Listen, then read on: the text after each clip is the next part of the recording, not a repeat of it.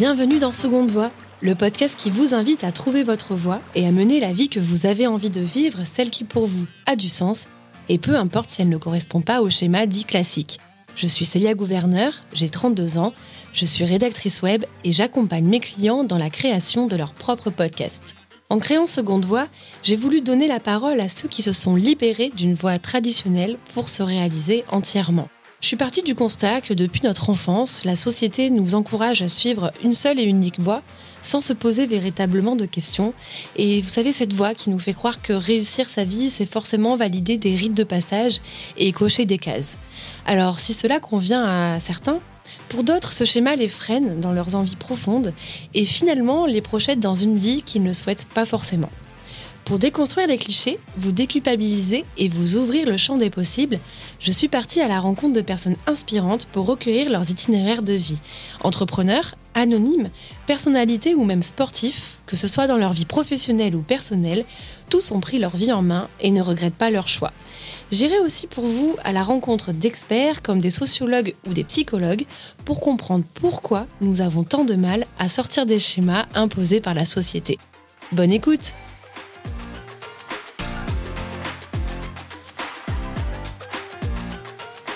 Hello et bienvenue dans cet épisode spécial été. J'espère que tu vas bien et qu'à l'heure où tu m'écoutes, tu as les doigts de pied en éventail et un cocktail à la main.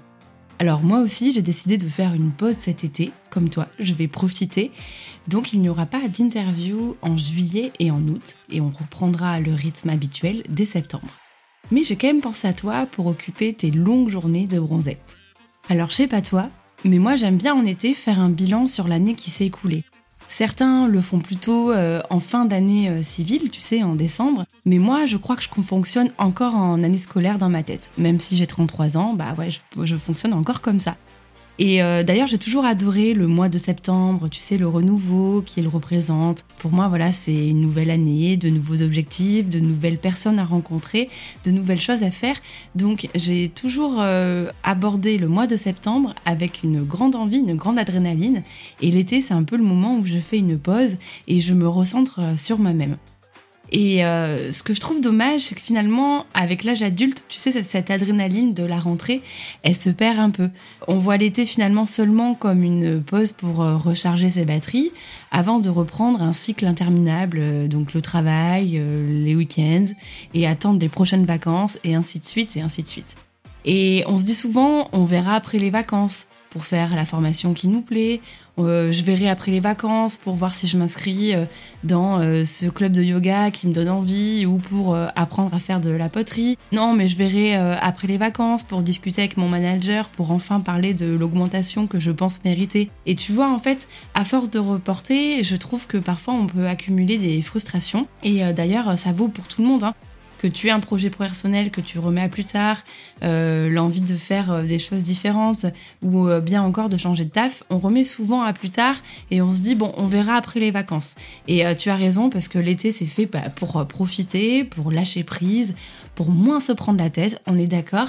Mais je trouve que c'est toujours aussi cool de profiter justement de cette période de calme, de profiter de cette période où finalement ton mental est apaisé pour te recentrer et faire le point sur bah, voilà, ce que tu aimerais vivre de, nouveau, qu'est-ce que tu aimerais faire euh, de différent. Euh, tu vois, dans Seconde Voix, on parle souvent de changer de travail ou euh, changer de, vie perso, mais ça peut être aussi, tu vois, des, petites choses que tu aimerais voir différemment. Et tu vois, je sais que certaines choses sont complètement incontrôlables, il y a des situations qu'on ne peut pas changer, mais il y a des choses qu'on peut aussi voir s'améliorer, et ça, finalement, ça dépend que de nous.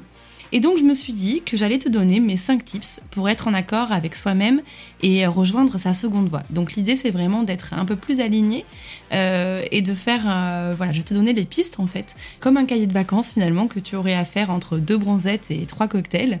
Euh, l'idée voilà, c'est de te donner quelques astuces pour bah, faire ce bilan-là de l'été, revenir peut-être en septembre avec l'envie bah, de se réinventer ou en tout cas d'être vraiment la personne que tu es et de faire réellement ce que tu as envie. Tu sais que ça, ça me tient à cœur. Alors je précise, hein, ces tips, ce sont les miens. Hein. Je suis ni psy, ni coach de vie, ni coach pro. Euh, je trouve ça juste cool de te partager en fait mon expérience et mon point de vue sur euh, bah, ce que je pense être le mieux pour euh, être aligné. Et d'ailleurs, tu retrouveras beaucoup de notions abordées avec les invités lors des épisodes, des notions aussi qui ont été abordées dans les carousels sur Insta et dans ma newsletter. Et d'ailleurs, si tu n'es pas encore abonné, je t'invite à le faire en allant sur mon site celiagouverneur.fr. Quand tu es sur la page d'accueil, tu vas tout en bas et tu trouveras euh, un espace pour pouvoir t'inscrire à la newsletter. Allez, on commence tout de suite avec le premier conseil. Alors, mon premier conseil finalement, ça serait de prendre du temps pour soi. En gros, essaie de ne rien faire. Alors ça va être un peu contradictoire avec ce que je dis par la suite, mais je trouve que c'est hyper important de s'accorder du temps à soi et de faire le vide. Et du temps à soi, c'est pas du temps à être à la salle de sport, c'est pas du temps à courir entre euh, deux barbecues avec tes potes ou euh, au musée, etc. C'est vraiment du temps où finalement tu ne vas pas faire grand chose. Pourquoi je te dis ça? Parce que euh, je trouve que vraiment dans nos sociétés, on est sollicité H24 avec les notifications sur nos téléphones, au travail, au boulot, avec les amis, etc. En fait, notre cerveau est, finalement toujours sollicité, toujours en surchauffe. Et petit à petit, je trouve que on se consume et on s'oublie. Et finalement, en étant toujours sollicité, 7 jours sur 7, ton cerveau, entre les notifications, les mails du taf, une vie à 100 à l'heure, où euh, finalement tu es constamment entouré ou en train de faire des choses, tu ne pourras jamais vraiment te reconnecter à toi. Et ça peut être dommage parce que ça te coupe euh, de tes désirs et de tes besoins essentiels. Au final, ton cerveau, tu sais, va naviguer en mode pilotage automatique. Alors j'ai ça à faire, j'ai ça à faire. Ah oui, puis il faut que j'aille voir un tel. Et puis il faut que je fasse ci, et puis il faut que je fasse ça, il faut que je fasse ça. Ah, puis là j'ai trois notifs, il faut que j'y réponde. Au final, ton cerveau est constamment en surchauffe et t'oublies de te recentrer sur l'essentiel qui est toi, tes besoins, euh, de savoir euh, bah, qui tu es, euh, de travailler sur toi. Et voilà, je te trouve qu'en naviguant en pilotage automatique 7 jours sur 7, bah, tout simplement, on s'épuise et puis on en oublie l'essentiel. Et euh, tu vois, ça me fait penser au confinement où euh, certains en fait l'ont mal vécu parce que ils étaient tellement habitués à avoir une vie remplie que quand ils se sont retrouvés finalement un peu isolés, euh, sans travail, sans activité, ça a été compliqué pour eux parce qu'ils n'étaient pas habitués à être seuls. Et au contraire, d'autres ont adoré parce que ça leur a permis de se recentrer. Et d'ailleurs, bah tu vois, souvent les gens qui se sont reconvertis ont eu le déclic pendant le confinement. Donc ça montre vraiment que euh, quand tu es moins sollicité finalement par l'extérieur, tu peux te recentrer sur toi-même et donc euh, bah, vraiment t'interroger sur euh, tes désirs. Donc voilà, moi je te conseille vraiment de parfois prendre le temps de ne rien faire, euh, de calmer ton mental, d'accueillir aussi l'ennui. Tu vois, des fois on se dit mais mince, qu'est-ce que je vais faire? Ben, En fait, l'ennui, ça te permet aussi d'être plus créatif, euh, de reposer ton cerveau et de euh, faire autre chose que finalement ce que tu fais H24. Donc je trouve ça bien aussi de, de laisser du temps pour ne rien faire. Tu peux aussi faire de la méditation. Ça permet vraiment de faire le vide et de reposer ton cerveau. Alors, mon conseil numéro 2, une fois que tu as fait le vide, je t'invite finalement à te poser des questions, tout simplement. Euh, tu vois, tu peux prendre un stylo et un papier et euh, te poser les questions suivantes. Quelles sont tes valeurs? Qu'est-ce qui pour toi est hyper important? Alors ça, tu vois, ça peut être des valeurs comme l'entraide, la compétition, l'apprentissage, la découverte. Qu'est-ce qui pour toi te motive? En fait, en faisant ce travail, ça va te permettre de savoir vraiment euh, bah, qu'est-ce qui te motive dans ta vie personnelle, qu'est-ce qui te guide dans ta vie personnelle, euh, dans les rencontres que tu peux faire, dans les activités que tu fais. Et c'est aussi très important, bien évidemment, pour euh, ta carrière professionnelle. Qu'est-ce qui est important pour toi? Qu'est-ce que tu ne veux plus avoir et qu'est-ce que tu veux continuer à avoir? Je pense que c'est hyper important de se poser des questions parce que euh, ça te permet en fait d'avoir une euh, première cartographie, on va dire, de euh, ta vie actuellement où elle en est euh, et puis je pense que c'est aussi important de se rappeler de son pourquoi. Si tu as un projet en tête, par exemple, quel est ton pourquoi? Qu'est-ce qui te motive à le faire? Qu'est-ce qui t'anime? Et ce pourquoi, il est hyper important dans tout ce que tu entreprends, que ce soit encore une fois dans ta vie personnelle, amoureuse, amicale, dans ta vie professionnelle, car en fait, il te permet de, de réaliser euh, tout ce que tu entreprends avec le même fil conducteur qui est le pourquoi. Dernière euh, petite astuce pour ce conseil numéro 2, euh, je t'invite aussi à faire cet exercice qui est pas mal, c'est celui d'interroger ton enfant intérieur. Alors, euh, tu vas peut-être trouver cela bizarre, mais c'est pas pour rien que je pose souvent cette question en début d'interview à mes invités, quand je leur demande Mais toi, petit, tu rêvais à quoi? Qu'est-ce qui te faisait rêver? Car je trouve que c'est la base de tout. Tu vois, parfois dans nos vies où il y a énormément de performances, où tout est tourné vers le faire, on en oublie parfois qu'est-ce qu'on nos rêves, nos aspirations. Et quand on est enfant, ben, c'est aussi l'innocence. Et je trouve que c'est important de se reconnecter à cette innocence. Euh, pose-toi la question de tes idéaux. Quand tu étais enfant ou ado, euh, ce à quoi tu aspirais plus tard. Alors attention, hein, je parle pas forcément de métier, mais je parle plutôt de tes rêves. Euh, qu'est-ce qui te faisait rêver? Quels étaient tes buts? Quel mode de vie t'inspirait? Tu vois, parfois on peut être frustré. Euh, on peut être frustré car euh, on a un peu étouffé les rêves de cet enfant intérieur. Et puis les années ont passé et euh, tu vois avec elles les obligations en tout genre. Et petit à petit on étouffe cet enfant intérieur. Et à mon avis, il est important de lui redonner de la place à cet enfant intérieur parce que c'est ce qui va te permettre de t'aligner en fait avec la personne que tu es. Mon conseil numéro 3, c'est de cultiver ta confiance en soi. Parfois, dans la vie, on perd confiance en nous à cause d'événements pro ou perso. Et euh, mon conseil, en fait, serait tout simplement de croire en toi et en tes capacités. Souvent, avec certains événements ou même tu vois sur les réseaux sociaux, on a l'impression que on n'en fait pas assez, que euh, on pourrait en faire plus que euh, son collègue, que euh, les personnes que l'on voit sur les réseaux sociaux. on se dit aussi qu'on est incapable de faire ça. Ah non, moi je pourrais jamais faire ça parce que bah je sais pas trop faire, parce que j'ai jamais fait. Et si tu veux un bon exercice pour lutter contre le manque d'estime de soi, ce serait d'abord de lister en fait tout ce que tu as déjà réalisé dans ta vie, ou tout ce qui t'a rendu heureux ou qui t'a rendu fier. Les choses peut-être que tu as accomplies et euh, où tu as été capable de les faire et ça te montre que euh, en fait tu as fait des choses dans ta vie, tu es capable et ça peut te redonner confiance en toi. Euh, le deuxième exercice, et ça je le fais depuis quelques temps, depuis 2-3 ans, c'est mon petit conseil à moi, euh, c'est de te challenger. Alors je te dis pas de sortir de ta zone de confort et de faire des choses dingues, mais c'est plutôt de faire des choses différentes de, euh, ta routine, de ton quotidien, de faire des choses différentes de ce que tu fais habituellement. Alors cela peut être, je sais pas moi, au taf de proposer à ton équipe de bosser sur un nouveau projet ou de prendre un peu plus la parole en réunion. dans ta vie personnelle, ça peut être de t'inscrire à des cours danse ou à des cours de, théâtre parce que euh, t'aimerais faire ça. Euh, euh, ça peut être aussi te challenger en t'inscrivant à ton premier 10 km. Bref, il y a, énormément de choses que tu aimerais faire mais que tu n'oses pas faire. Et je pense que en se disant allez cette année, euh, je vais faire ça, je vais faire ci, euh, je vais découvrir ça, ça permet en fait d'entretenir ta confiance en toi, mais aussi de stimuler ton cerveau et de lui montrer que tu peux faire des choses différentes, que tu en es capable. Et je pense que en, se stimulant et en faisant des choses euh, différentes, bah en fait c'est un cercle vertueux. On a envie d'en faire plus et on est dans une autre posture. Et tu vois, moi pour ma part, cette année, j'ai donné des cours dans une classe de master pour la première fois de ma vie et je peux t'assurer que c'est hyper intimidant et hyper stressant. Mais une fois que j'ai fait mon premier cours, je me suis dit ah ben cool, bah tu vois, je peux le faire et ça m'a donné envie d'en faire plus en fait tout simplement. Et tu vois, j'ai fait quelque chose de différent de l'année euh, précédente et donc ça me donne confiance pour entreprendre de nouvelles choses. Et donc voilà, ça c'est mon petit conseil à l'intérieur de ce conseil. Ça peut être un moyen aussi d'avoir plus confiance en toi en faisant des choses différentes.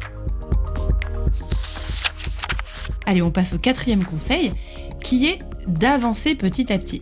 Alors, je te pousse pas à l'ambition à outrance et à l'action et, à, te dire de faire ci, de faire ça, parce que c'est que dans l'action que tu entreprendras les choses. Non, mais c'est plutôt de faire des mini-actions qui te permettront de concrétiser tes idées. Je m'explique. Si tu rêves depuis des années de vivre dans une autre ville, euh, bah, pourquoi ne pas commencer à te renseigner sur cette ville, sur euh, les activités que tu pourras y faire, euh, en te rapprochant de personnes qui vivent déjà, leur demander bah, si c'est sympa la ville, si on s'y sent bien, te renseigner sur les tafs qu'il y a. Ça peut être aussi si tu as envie de faire une formation ou de changer de travail, c'est peut-être d'abord de contacter des personnes sur les réseaux sociaux en leur demandant bah, de leur parler tout simplement du travail, du secteur qui te fait envie. C'est de rencontrer du monde en fait dans les domaines qui t'intéressent.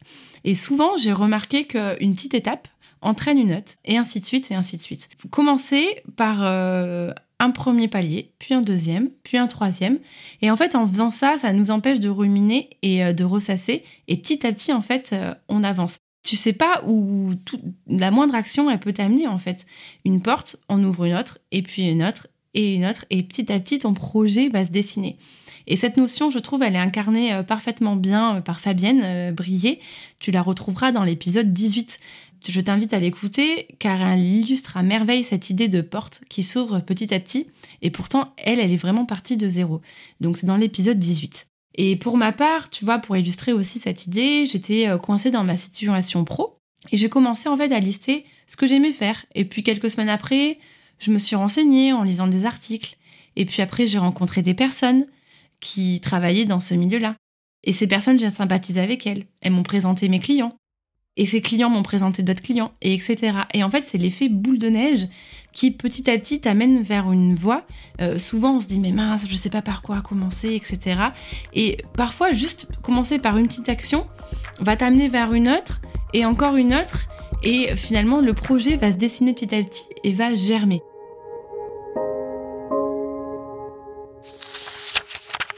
Dernier conseil, il faut prendre conscience que quand on veut changer, se réinventer, etc., il y a les croyances limitantes qui peuvent nous paralyser. Donc finalement, mon dernier conseil, ce serait de composer avec les croyances limitantes, parce que tu vas pas pouvoir forcément t'en débarrasser, mais du moins comprendre déjà comment elles fonctionnent. Alors en fait, c'est ton cerveau qui euh, projette euh, ses peurs euh, pour t'alerter d'un potentiel danger. Donc en fait, elles sont fabriquées par ton cerveau.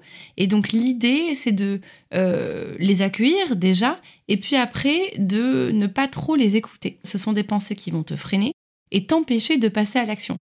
Et pour te donner des exemples, euh, c'est souvent le syndrome de l'imposteur et la peur du regard des autres. Je pense que ça, tu les connais bien. Euh, ces croyances sont tellement répandues, d'ailleurs, on les voit dans les articles, dans les podcasts, qu'elles en deviennent banales. Et pourtant, elles sont présente chez allez, 95% d'entre nous.